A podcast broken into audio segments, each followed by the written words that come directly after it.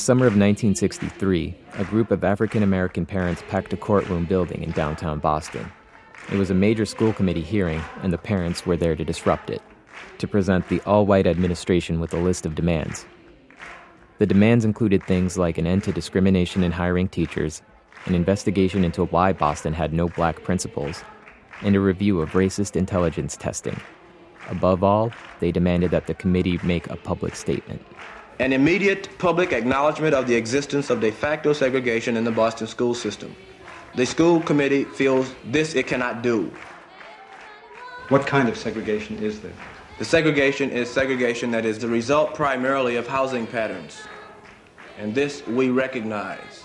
We have said to the school committee segregation exists. The fact that it is a result of housing patterns is another problem. The fact that it exists is the school committee's problem. The committee ignored the protesters, so the parents decided to pull their kids 6,000 of them out of Boston schools. They put them instead into churches, which had been converted temporarily into radical workshops called freedom schools.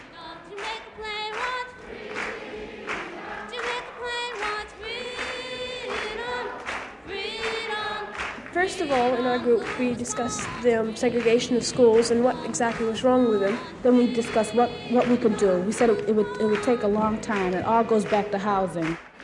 A new freedom struggle, which had been brewing for ages in the South, had finally found its way to Boston.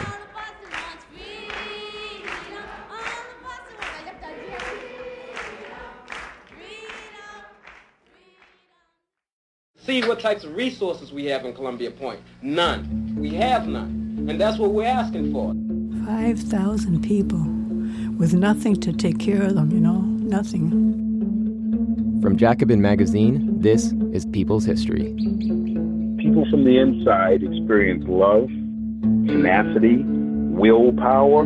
You're listening to our first six episode season called The Point Rebellion and Resistance in Boston Public Housing. The point was not valued like it is today in terms of it being a piece of property. They're like, we want this property, we want people gone. Yeah. Come on this is real intimidation. This is honest to goodness, you know, this is life or death here. The police invaded Columbia Point. So the men, they, they picked up the arms. I'm Alejandro Ramirez with my co producer Connor Gillies. And this is episode two Grove Hall. In 1963, tenants at the Columbia Point project were fresh off a victory, getting the city dump down the street closed after a garbage truck killed a girl. I, oh, I have to go way back in my memory bank there. But yes, uh, my babies were small then when uh, the mothers was protesting to close the city dump. The area had been used as a dumping ground for urban renewal projects downtown. And I remember having one of my babies or two of my babies in in a stroller, and we used to block the the street that the trucks would go down to dump their load of garbage. That was what we did. We just blocked every morning, every day. We got out there and blocked the street to keep those trucks from going down there. A lot of mothers had their baby strollers out there, but I was one of the ones with the baby stroller. Yeah. And it worked. It worked. It did work. That was my first protest was with the closing of the dump stuff. And then um, I became more involved in the, what was going on in the Columbia Point area because um, now I have decided I'm going to be here. So I might as well try to do whatever I can to make it better for my kids and myself and other family members as well. When we closed the dump, it was just a community thing. Everybody got out to, you know, walk back and forth. People served, got made sandwiches, brought out food for you to eat if you were out there for a long time. Miriam Manning was another leader at the project. I was part of that family. And there was a group of us that just kind of stood together. Our kids stood together up until today. Parents at the project, empowered and motivated by the protest, were able to successfully negotiate for better public resources, like a community center and a new middle school. I worked at the community center. I was the family advocate, and I went around when people moved in to talk to them about what was going on in the point, what they could do, how they could get involved. Trying to get the school, the McCormack School built, we got that built. So, you know, we decided the mothers worked. I mean, you know, as a group, not just one or two people. It was a community thing. Then there was Dorothy Haskins. In the early 60s, she started an ad hoc organization of mothers to agitate around the issue of welfare. The Columbia Point Group eventually linked up with a citywide group called Mothers for Adequate Welfare in 1965, and then with the National Welfare Rights Organization in 1966. We did a lot of things because we didn't have to, you know, go to nobody in Columbia Point for the things we were doing. We were independent and it was the name of the organization was Welfare Rights. We were, we were an organization, Welfare Rights was an organization to bring the information to the community, to the residents who were on welfare. And we were a nationwide organization. I would call general meeting for Columbia Point and they knew um, I didn't have to specify welfare, you know, people who were on welfare. They knew what welfare rights stood for, for the rights of the people. It all started when a few mothers got together outside of the nearest supermarket.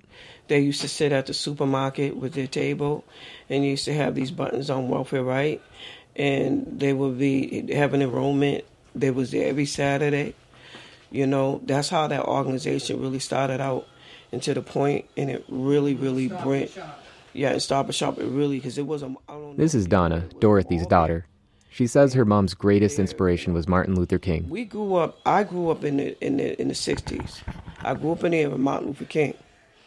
I was still in the era of racism. I was still in the era of segregation. It was like get on the bus, sit on the back of the bus. That's the era that I grew up in. That's the era my mother was coming out in the midst of all that.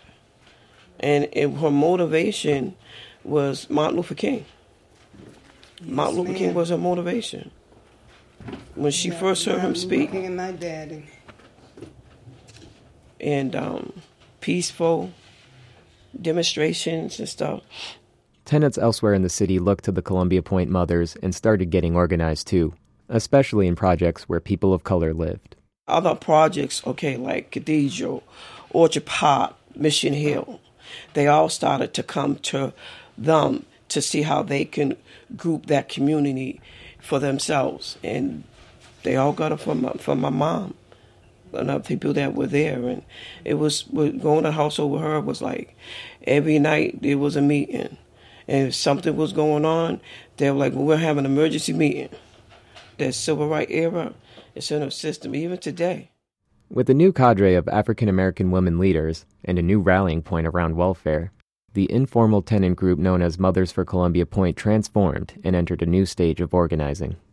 I think we were just angry parents and was out to try to do something for whatever the cause were. I don't think we call ourselves a union or anything like that. That's it. That's what we would call the mothers from Columbia Point. The group's new leaders, including Maud, Miriam, and Dorothy, became the project's fiercest advocates for resources and rights. Mary Clark is another person, too. You, know, you got Thelma Peters and Erlene Shearer and Ruth Morrison, Amy Farrell. You know, it was quite a few. Above all, they instilled a belief in the project that anything was possible through self organization. The mothers actually stood together. I mean, if, if one had a problem, we all had the problem. So we all tried to help each other. All of the mothers had a part of what was going on in Columbia Point. Burgeoning movements around urban renewal and school desegregation were growing to include a movement around welfare In Boston and across northern cities, something was brewing a sense that nonviolent tactics alone could not address issues of the city like poor housing, police brutality, and poverty. In 1963, according to government estimates, one fifth of the white population was below the poverty line, whereas half of the black population was below that same line. In cities like Boston and New York, black people were usually confined into low quality housing, forced to pay high rents for overcrowded tenements. In the neighborhood of Harlem, for example, where artists like Langston Hughes and leaders like Queen Mother Moore lived, tenants used direct action tactics to protest these poor living conditions. And this is where the urban rebellions really kick off. Here's the historian Keeanga Yamahtta Taylor. In 1964, this community organizer, Jesse Gray, led an entire campaign around rats as a, as a part of living conditions for black people in Harlem. And part of that campaign included collecting dead rats and sending them to Nelson Rockefeller as a form of protest and showing up to housing court with plastic bags filled with rats that they would drop on the table in front of the judge to say, this is why people aren't paying their rent. I want to thank brother Jesse Gray. Uh, Jesse Gray is one of the key persons in the Harlem area, primarily because he's dealing with one of the key problems, the problem of housing. Jesse Gray was actually a close associate of Malcolm X. Across 1963 and 64, with a group known as the Harlem Tenants Council, Gray led a series of rent strikes to protest, quote, subhuman conditions in the black community. Hundreds of tenants across New York banded together, from the Lower East Side to Bed-Stuy. Here in Harlem, the reason we say that housing is such a, a key problem, when you live in a poor neighborhood, you're living in an area where you have to have poor schools. When you have poor schools, you have poor teachers. When you have poor teachers, you get a poor education. And when you get a poor education, you're destined to be a, a poor man and a poor woman the rest of your life. Poor education, you can only work on a poor paying job. And that poor paying job enables you to live again in a poor neighborhood. So it's a very vicious cycle. And usually these uh, uh, bad housing conditions result from the fact, as Mr. Gray has pointed out, of absentee landlords, people who are rich and live downtown and let you and I live up here in the shack. Actually, it's a form of 20th century slavery. Then, in July 1964, when a 15 year old boy was shot by police, the unrest in Harlem turned into an uprising. 4,000 people took to the streets. But this is a feature of the mass of African Americans feeling that their demands were not being met by the civil rights movement's meager advances. That's just the trouble. No. Desegregation. Mass participation. Unification. Do things gradually. No. Bring more tragedy. That was the trigger for most of these rebellions was some kind of police malfeasance or doing stuff that they may have been doing all along, but it was like during that time, those actions became this is the last straw. We're going to war. We're going to have a revolt, not a riot, but a rebellion.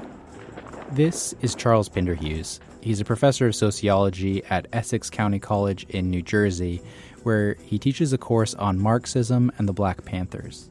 He was a Panther himself, and back in the 60s and 70s, he helped run a radical bookstore in Roxbury and spent time with friends at Columbia Point. Among Point residents, he's known as Cappy.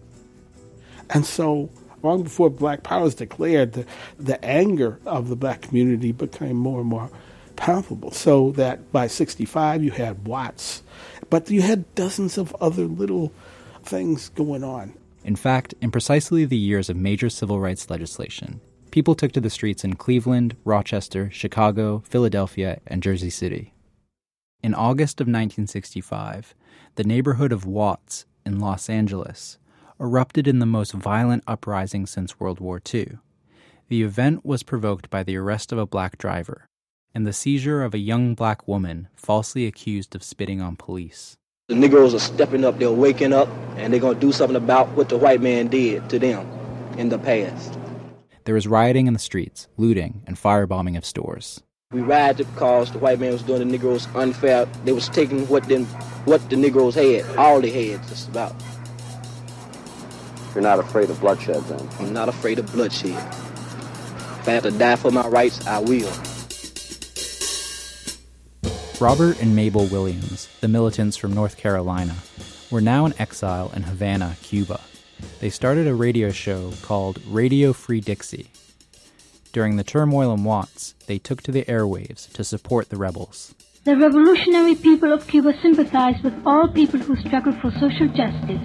It is in this spirit that we proudly allocate the following hour in an act of solidarity, peace, and friendship with our oppressed North American brothers. Here's the writer Naila Orr. She covered the Radio Free Dixie story in a podcast for The Organist. American listeners heard a mix of radical black politics and the free jazz of Ornette Coleman, Nina Simone's Mississippi Goddam, Leadbelly, Abbey Lincoln, and Max Roach.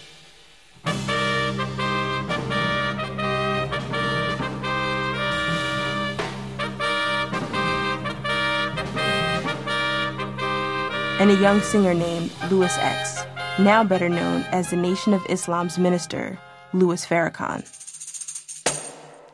Get to work and root that stump. My brothers and sisters, we must face the hard, cold facts of life. Tokenism is a deceptive evil perpetrated against our brutally oppressed people to lull us to sleep. Williams's commentaries between songs were calls to action. Unite, organize, and arm for self-defense. Only a fool will turn the other cheek to racist beasts who set out to exterminate our brutally oppressed people. Human dignity requires us to fight back. In the spirit of 76, in the spirit of Watts, in the cause of justice and freedom, let our people take to the streets in fierce numbers and meet violence with violence. Let our battle cry be heard around the world. Freedom, freedom, freedom now or death.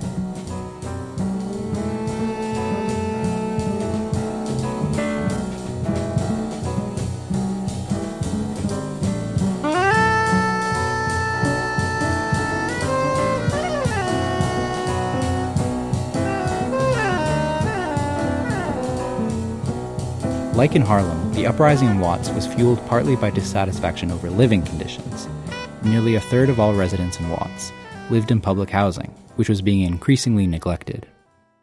Housing was a huge issue in Los Angeles and certainly one of the precipitating factors. The year before, white voters in California had repealed through referendum a statewide fair housing law that had been voted into existence. The noose around black neighborhoods and communities draws tighter, and it essentially institutionalized what some refer to as the dual housing market, a market where there are boundless choices, uh, housing choices for white people, and there are very limited and expensive choices for black people. By the time the rebellion was quelled, 34 people, mostly black, were killed. Hundreds more were injured, and 4,000 people were arrested. The event was followed by revolts in Chicago, Cleveland, Newark, and Detroit. I mean, I think that that was one of the lessons of the civil rights movement was that if you do all of the things that you are supposed to do legally, petitioning the government, actually changing the law, and nothing substantively actually changes in your life, then it raises questions about the legitimacy of the system that all of the voting in the world, all of the, the marching and petitioning in the world didn't actually transform the material conditions in people's lives. And for for many people, it left the impression that really the only way to transform this situation is through revolting against the existing institutions. We were never fighting for the right to integrate, we were fighting against white supremacy. Black Power became the new slogan among African American youth. It was popularized in 1966 by Stokely Carmichael of SNCC. Telling you that the kids in Nashville started a riot. Number one, you ought to recognize it is not a riot, it is a rebellion. A rebellion. And number two, you ought to be proud of your black brothers and sisters at Fisk because a honky cop touched one of them and they told him you got to touch all of us.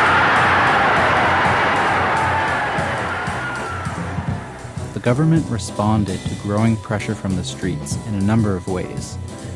The Johnson administration started a new agency called HUD, the Department of Housing and Urban Development, which provided housing subsidies. This was part of what Johnson called the War on Poverty, which introduced Medicare, Medicaid, food stamps, and the Office of Economic Opportunity. In Massachusetts, the state government passed a bill requiring the complete integration of the Boston Public Schools. New welfare offices opened across several neighborhoods, including Columbia Point, which got an office on site in 1963. In 1966, an agency called ABCD, founded by the Ford Foundation, directed funding from the Office of Economic Opportunity into new social services and community spaces. ABCD was out there. They gave me space. They gave me office space. Additionally, Columbia Point was chosen as the site for one of the first community health centers in the U.S. The first health action program in America should begin at Columbia Point. It was just a very relieved feeling to know that it was going to be a health center out there that people could go to and they could take their children to, and they didn't have to worry about when their children got sick how they were going to get them to the hospital or to a doctor. The center, which was also funded by the Office of Economic Opportunity, gave health care on site, often for free, through the new insurance program, Medicaid. And there was a board, and the board was Columbia Point residents. One of the leaders on the board of the health center was Mrs. Haskins. Muriel Rue was another member. Of course, it, it, was wonderful because now we didn't have to call the police every time we had to take a child to the hospital. And, well, we had everything. We had a laboratory and uh, pharmacy, and we had everything. It was just a complete health center obstetrics and uh, pediatrics, uh, optometry, dentists. We had everything there. Through public housing coalitions, mothers set up health centers and other projects too. Money came through, and we were able to reach over to Mary Ellen McCormack in South Boston. They started using the health center. Then we opened up a sub health center for them over there. But they would still come over for certain things that they didn't have there. We had it in Columbia Point. The health center was maybe the community's biggest win yet. And again, it inspired residents to agitate for more resources. People thinking that, okay, now we got this health center. Maybe other things we could get here in, in the point. What else can we see if we can get in the point? Then we got the youth center, and that was a place that the kids could go and have fun and play and would have to play in the streets, which wouldn't matter anyway because there was nothing in the streets. And uh, so it was a relief. We got a store out there, and people didn't have to travel a long ways to get bread and milk. But recent victories, like better social services or legal equality, did not transform the fundamental plight of most tenants living in Boston. People in the South End, Roxbury, and Dorchester still lived in rat infested neighborhoods. Women in the projects still dealt with the bureaucracy of the welfare office, where guards and personnel often harassed the young mothers. Boston's long history of police brutality was becoming intolerable. Lincoln came and he set them free, but still we don't have liberty. We still don't have liberty. So now we're fighting one more war to make us free forevermore. Free Jackie Washington was an Afro Puerto Rican folk artist from Roxbury. In 1963, he was a 24 year old college senior who sang protest songs in local venues like Club 47. Then one night, out of the blue, cops pulled Jackie over and arrested him for, quote, being abroad in the nighttime. the police proceeded to break his nose and twist his ankle.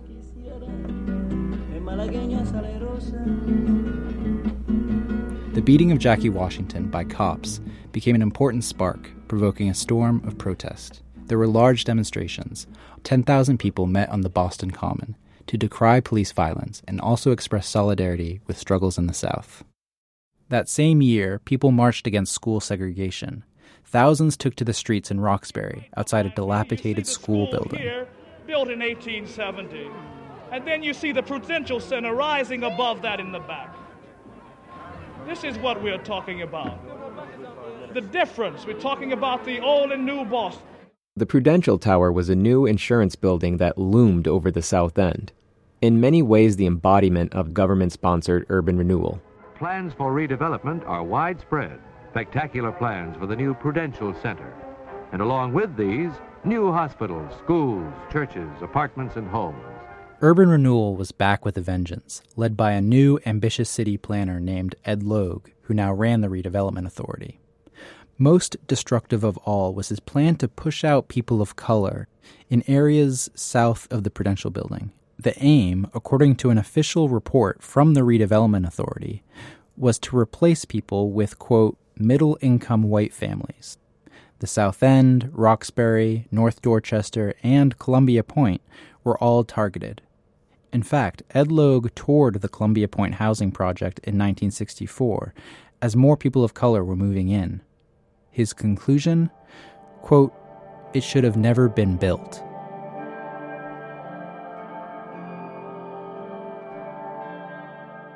Most northern cities now are engaged in something called urban renewal, which means moving the Negroes out. Getting, it means Negro removal. That is what it means. And the federal government is an accomplice to this fact. The police operated as foot soldiers for this new wave of urban renewal. They didn't hesitate to drag families out of their homes, evicting them by force. City Hall formed a new riot squad, the Tactical Police Force, which acted as the armed wing of the gentrifying class. One liberal white family in the South End pressured a TPF captain to stop what they saw as a quote, reign of terror, of purse snatching, and prostitution. It was the police, kind of in conjunction with the other city services, that enforced urban renewal. Um, and what's really interesting, you see in this period in Roxbury, the entire neighborhood was just left behind, and that, that's a feeling that many people had a feeling of abandonment. And in terms of the policing of the neighborhood, in terms of the sort of stuff like trash collection, the, the services like electricity, it was very evident that it was all being sort of shut down almost in preparation for another urban renewal project. Simon Purdue is a researcher at Northeastern University with a particular focus on urban rebellion in Roxbury. He says residents in neighborhoods targeted for urban renewal felt that the police had abandoned them. When police did come in, they used violence. Their presence on the streets felt more like an occupation to many people. With the segregation of neighborhoods, and there was a very different approach in policing. Sort of more affluent white neighborhoods were policed in a much more friendly manner, if that makes sense. Whereas, as I said, in, in neighborhoods like Roxbury, the police presence felt more like a military occupation. This was happening in cities all over. While President Johnson had begun making concessions through his war on poverty, at the same time, the Democratic president had started another war, the war on crime. This punitive turn began in earnest in 1965, partly in response to Watts. Johnson funded new police, prisons, military grade weapons, and riot squads like the TPF. Police suddenly were carrying large automatic weapons. Uh, they were driving armored vehicles. It was it it was an atmosphere of war. Cops targeted black youth specifically through new policies of quote law and order. Um, they were there to uh, effectively keep people in line. In the face of this, women across town, including the leaders at Columbia Point, began organizing more fiercely for better social services and treatment. Poor black mothers, a growing demographic in public housing because of urban renewal, joined up in a militant group called MA, Mothers for Adequate Welfare. At one point, I think their, their membership reached about 400 people.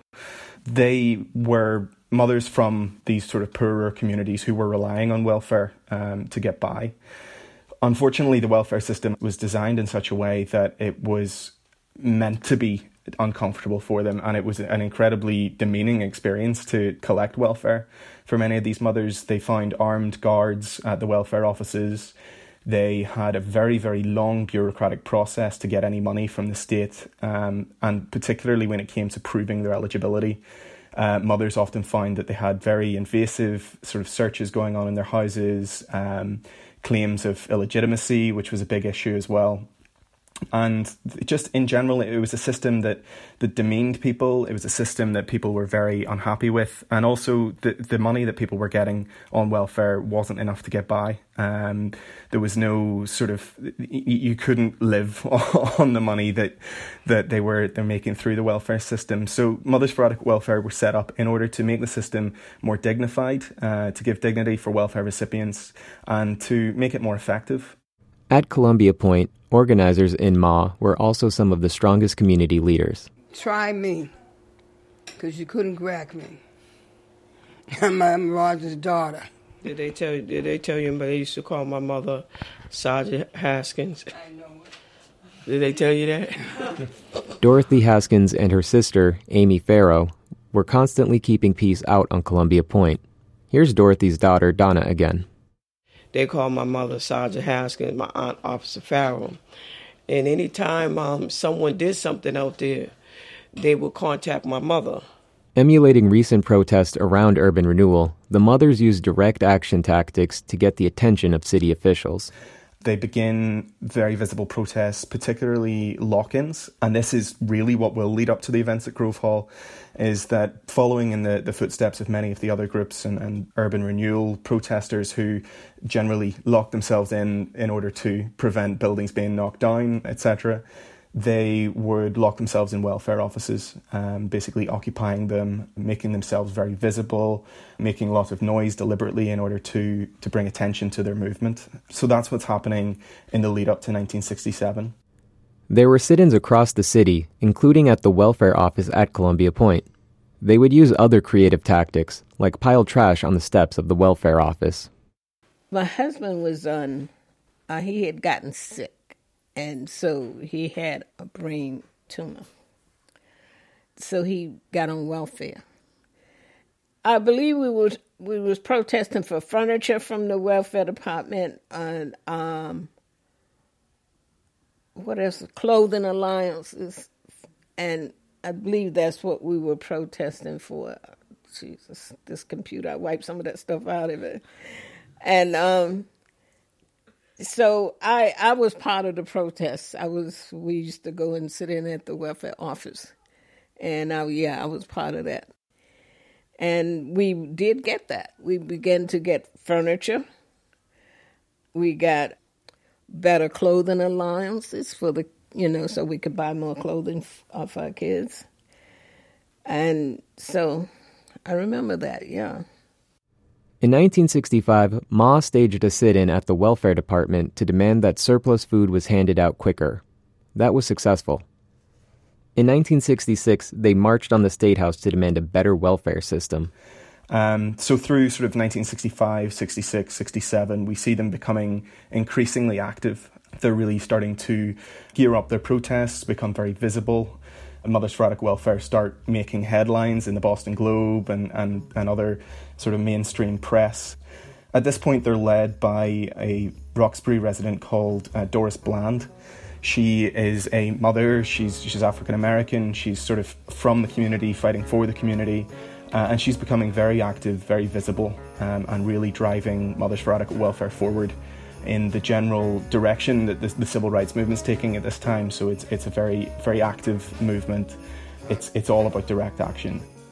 Yeah, well, I mean, you know, like anything else, if you need something and you can't get no help, you have to fight for it. In a way of speaking, and I don't mean fist fight, but get out and talk with people and ask them to help you. And we had mothers in the point that was really very, very good at that. That really did a lot of work on the welfare rights and helped a lot of people. At Columbia Point, welfare mothers were fighting for better daycare. welfare wanted them to get off of welfare, but they weren't coming up with no money for daycare for the mother's children. So when I got out there, I worked on that. We demonstrated, we marched, went into the welfare department, and took that over. The welfare department. We marched over to Grove Hall and Hancock Street. Those were the two offices that covered Columbia Point. And demand money for the mother's daycare to pay the daycares, you know, people to watch their children. So we got that too. But other fundamental complaints were going unaddressed. Checks were often cut off without any warning, leaving families without vital resources and an unclear process to restore their benefits. Mothers accused social workers and welfare offices of making racist comments and treating women with disrespect. Protesters directed their frustrations at the mayor and other elected officials who displayed complete indifference to the issues going on in cities. It wasn't that he just didn't want to come to Roxbury, he just refused to talk with us because he's not going to do his job. The issue is, is out here, and that's where he is supposed to come, where the issues is. That is his job, that's what he's getting paid for. And he refuses because he refuses to do his job. Then in June 1967, we see them really step up the game even further. They decide that the the peaceful sit-ins that they're, they're kind of working with aren't working quite as well as they would hope. So they decide to stage a weekend lock-in in early June of 1967. A group of mothers returned to Grove Hall, this time to begin an overnight sit-in that they said wouldn't end till welfare director Daniel Cronin spoke to them. They entered the welfare office calmly and confidently. So we see them at this point at the Grove Hall Welfare Office uh, using bike chains. On Friday evening, as the welfare office is, is kind of getting ready to close up, they lock themselves in with bike chains. It's about 50 mothers and children, and they're there for the weekend. So that's what really draws a crowd who um, start to grow outside.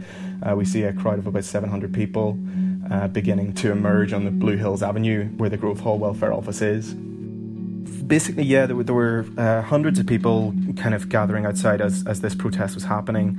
Um, the welfare commissioner, uh, Daniel Cronin, turns up and basically asks to talk with the Mothers for Adequate Welfare. And they wouldn't let him into the building for fear that the police would come in with him. When the mothers, calling from the window, demanded he speak with them from outside the building in front of the growing public audience, he said no. Um, he refuses and basically orders the police to break down the, the, the doors to the welfare office, you know, smash the way through, and break up the protest.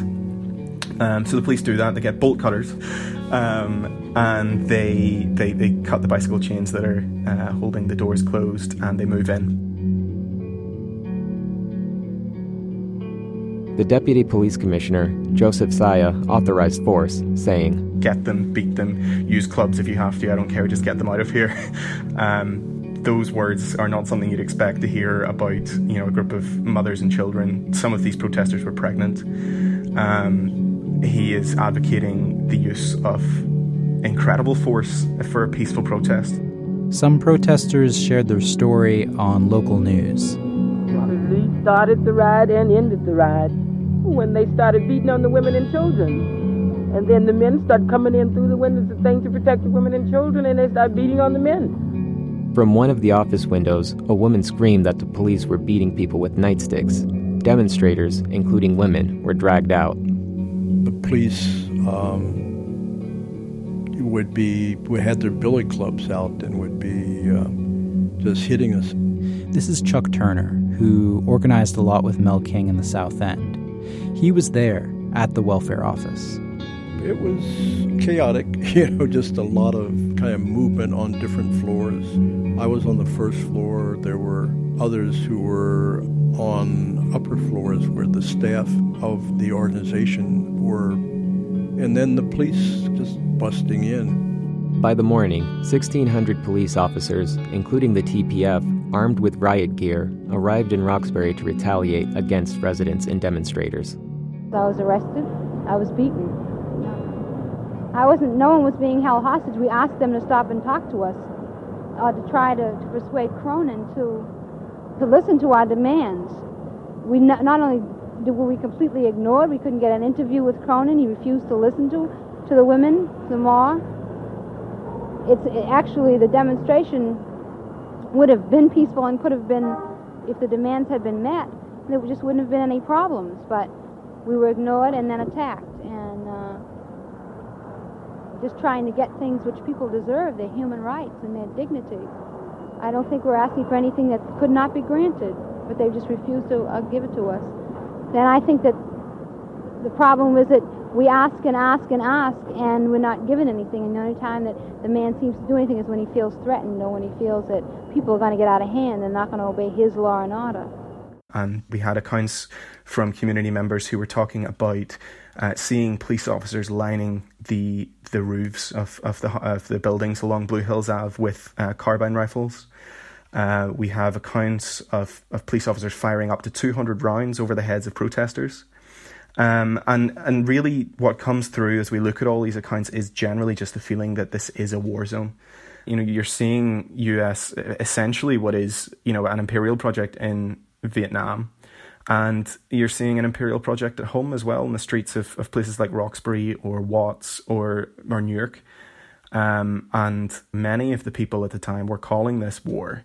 They were talking about the environment on the streets of Boston as if it were, you know, Vietnam or, or it were, in, in the words of one bystander, Egypt or Israel is the, are the examples that he used. So I, I think this was no coincidence at all. Um, there was a very definite sort of continuity there, um, and the militarization of the police was just one part of, of the increasingly divided society and, and the increasing sort of, uh, you know, I use the term inter- internal imperialism, and, and that's I think that's definitely what's happening here. I don't call that a riot. That was a rebellion against intolerable conditions. Black people are not treated like human beings. That's the worst and first of all. Second place, that even white people, the poor people, are not treated like human beings. This country is an oligarchy. It is not a democracy. It's a dictatorship of a few, the few rich and powerful over the many who are either poor or middle class and don't know any better. Police arrested 44 people in total, and 45 were injured. Rioting and looting continued for the next two nights over 15 blocks of Blue Hill Avenue brick throwing and looting in the Grove Hall section of Roxbury are over. The thud of police nightsticks is no longer heard along Blue Hill Avenue, which runs through Boston's Negro Ghetto. The TV station WGBH reported on the aftermath. The policeman is bringing all kinds of charges inciting a riot, participating in a riot, uh, a fray, disturbing the peace, all these kind of charges. What kind of peace did we disturb? They came in, they started beating on us yet we was disturbing the peace. We were never told to leave the building. We were never never told to get out the building. And now these are just trumped up charges. The police, Boston police force is rotten to the core, the whole system, the whole power structure. And then they want to put it on somebody. Okay, like uh, they beat us up. Now, don't you think this was great? Mayor Collins, Commissioner McNamara, and all them. Praise the police for beating up women and children. You did a wonderful job. You know, that's nice.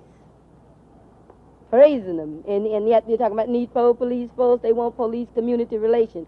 What they want? Police community relations so they can beat up the rest of the community? They don't think this no. They don't even want anything. It's just a whole, a whole put up job. The whole system is rotten. Collins, what is he doing? He's sitting down there in the chair and he's the same way. He's not coming out here, but he praised them for doing the work for him. He's afraid to come out here because he's afraid somebody will hit him. But if he had a billy club and a gun, he'd be out here too, talking about beat him, beat him, kill him, kill him. Is it any justice in there? The Reverend Virgil Wood was also at the Grove Hall Rebellion. He was the leader of the Blue Hill Christian Center in Roxbury. He was also a lieutenant and confidant of Martin Luther King. I'd say it was a police riot on a people's rebellion. It was precipitated by the assault of the police. Now, the community has moved from simply uh, uh, reacting to what the police did now to bringing on what I think is a much needed revolution in terms of making their community the domain of their own decision making so that they will own, earn, learn, and control this entire turf. The rebellion is the movement of the people to get the man off our necks and off our backs, and that's in terms of economics, that's in terms of decision making. In other words, to get the control over the decision making and uh, to get in the driver's seat of our own community. I think we've got to get these cops out of every black community in America. Our community gets no protection whatever, anyway. So the question of how you protect communities is not going to be resolved by the present system of, of, of uh, that now obtains in the cities.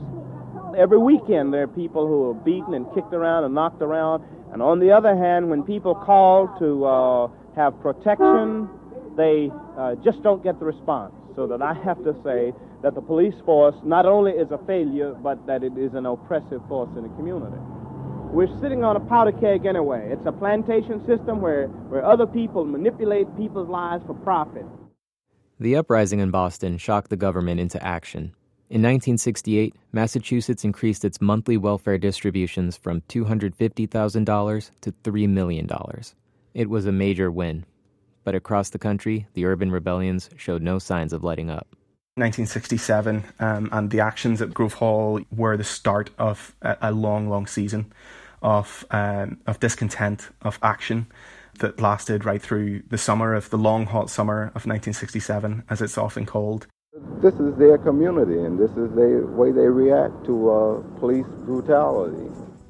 67, you had two major ones and dozens and dozens of minor ones. We will be free by any means necessary. I think we've got to see that a riot and by 68 is the language of the unheard. When King was assassinated, 130 cities burned at the same time. Black people again took to the streets in Detroit, Washington, D.C., and Boston. Across the country, 39 people were killed, 35 of them black. White America killed Dr. King last night. She declared war on us. The rebellions that have been occurring around the cities of this country is just light stuff the king is to what dead. is about to happen. The king of love is dead. I ain't about to be nonviolent, honey.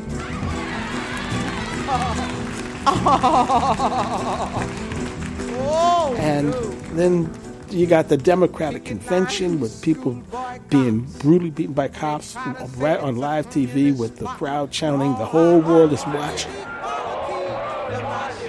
Bobby Seale, national chairman of the Panthers, spoke. We are here as revolutionaries to let them know that we refuse to accept those political decisions that maintain the oppression of our black people and other people in the world. And so 68, with all of these things, 130 cities burned, chaos was in the air. People did not know what was going to happen next.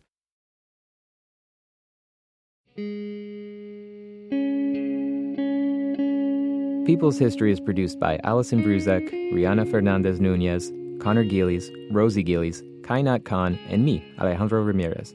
Research help from Patrick King, Caitlin Rose, and Ed Paget. Fact checking and editing by Laura Foner and Bill Cunningham.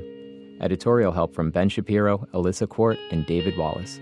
Thanks to Naila Orr and The Organist for letting us rebroadcast their piece on Radio Free Dixie. Our theme music is by Marissa Anderson, and our score is by Visitor, which is a project of Liz Harris and Ilyas Ahmed. People's History Podcast is an independent radio series produced by Jacobin. It is not related to the book A People's History of the United States or related projects. Special thanks to the Tamiment Library at NYU and their archivist, Kelly Hayden, and to the Healey Library at UMass and their librarian, Jessica Holden. A People's History is presented by Jacobin Magazine with help from the Economic Hardship Reporting Project.